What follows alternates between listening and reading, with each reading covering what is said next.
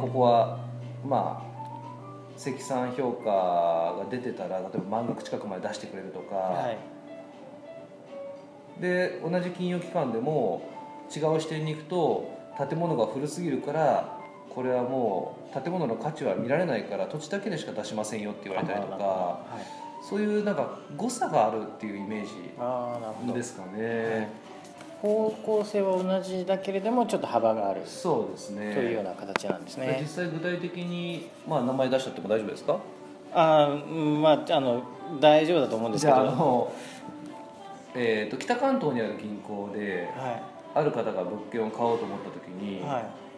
えーとまあ、例えばですけど大宮支店に行きましたと。はい。で大宮支店で評価をしてもらったらはい。もうその建物が耐用年数が切れててはいあの全然もうお話にならないと言われたんですよ、はい。でまあその方に、まあ、支店がもう一つ近くにあるし自宅の近くだからこっち行ってみたらっていうふうに僕アドバイスしたところ、はい。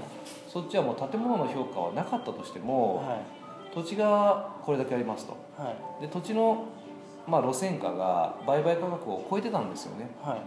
ってことは、えー、と土地を処分さえすれば銀行が貸したお金っていうのは全て戻ってくるっていうことじゃないですか、えなので、えー、とその方はフルローンじゃなくオーバーローンを引っ張ってましたえね。あ同じ銀行だけどある視点では断られある視点ではオーバーローン出してもらえたんあで、やっぱ金融機関同じでも視点によって違うっていうのはやっぱりありますよね、なるほど。うん。あのーまあちょっと素人の質問なんですけど、えー例えばですけど全然関係ないその銀行のまあ都市銀行だといっぱいありますけど、やっぱ支店っていっぱいあるじゃないですか、ええ。そこに結構持ち込んだりすることっていうのはい意味があるんですか？じゃ一個一個持ち込むことですか、あ、はい、その支店ごとに。ああそうですね。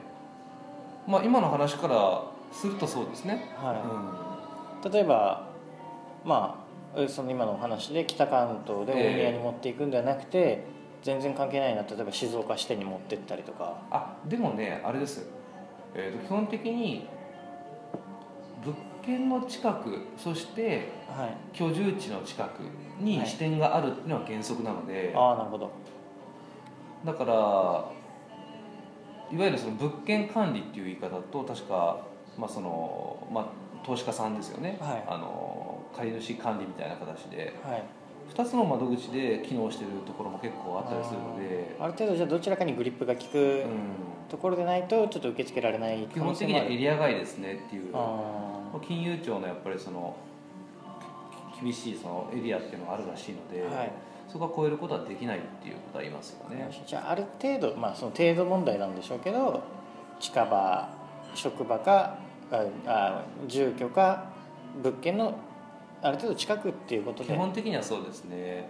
大宮に住んでる、まあ、埼玉トークばっかりですけども大宮に住んでる人がいたらまず大宮支店。はい。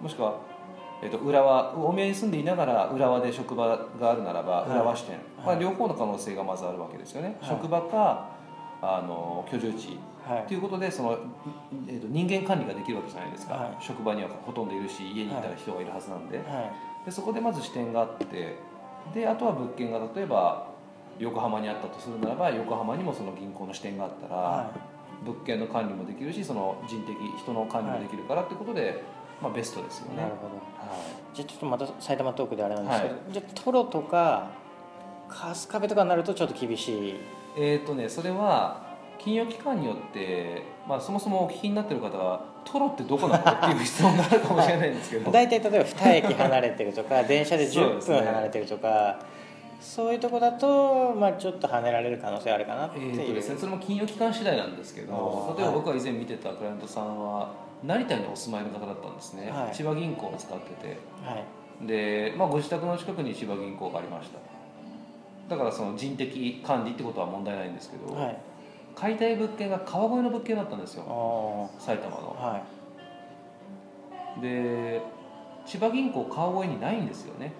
まあ、なかなか川越にはないなさそうですよね、でどうしたかっていうと千葉銀行確かね三郷支店だか越谷レイクタウンあたりに支店があって、はい、はいそこがギリギリエリア内だっていうふうに判断したのであ融資が下りたんですよね、ーはでそこの、えっと当時の基準は支店から物件までが、えー、と公共の交通機関を使って1時間以内っていう考え方だったんですね、どはで多分電車で調べたあの乗り換え案内とかで調べたら、はい。ギリギリ1時間でやっぱり川越まで行けたんですよねいえから、えはい。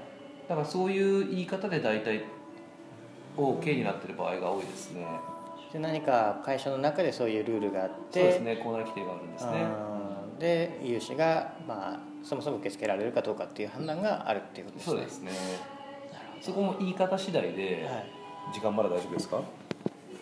大丈夫あーちょっですと過ぎますね あの1時間っていうふうに言ってるから結構あの乗り換え案内ってはい。乗り換え時間含めて1時間とか出たりするじゃないでか。ますすありますあります。あれを乗り換え時間が含まれてると1時間5分とかになってしまって、あの行けないっていうこともあったりするらしいんですよね、はい。あのエリア外になっちゃうってこともあるのでそこはやっぱり話の持っていき方ではい。いや乗り換え時間っていうのはカウントしないでその乗ってる時間だけでカウントしてくれって言って、はい。1時間5分のところを59分まで縮めてもらって優勝を引っ張った人もやっあぱいるんですよね。まあそれはもう向こうが言いなりに向こうが言う言いなりになってると、はい。まあ、自分の都合のいい融資は降りてこないのである程度自分で理屈を作っちゃうのは大切ですよね、えー実質乗車時間は50そうそうそうそう何分だったんでとかっていうところで。はあーわかりました。まあちょっと今日はですねその融資について伺いました。でまたあの何かですね、えーこういう質問がしたいなどありましたら、えーメールなどいただければと思います。では星さんどうも今日もありがとうございました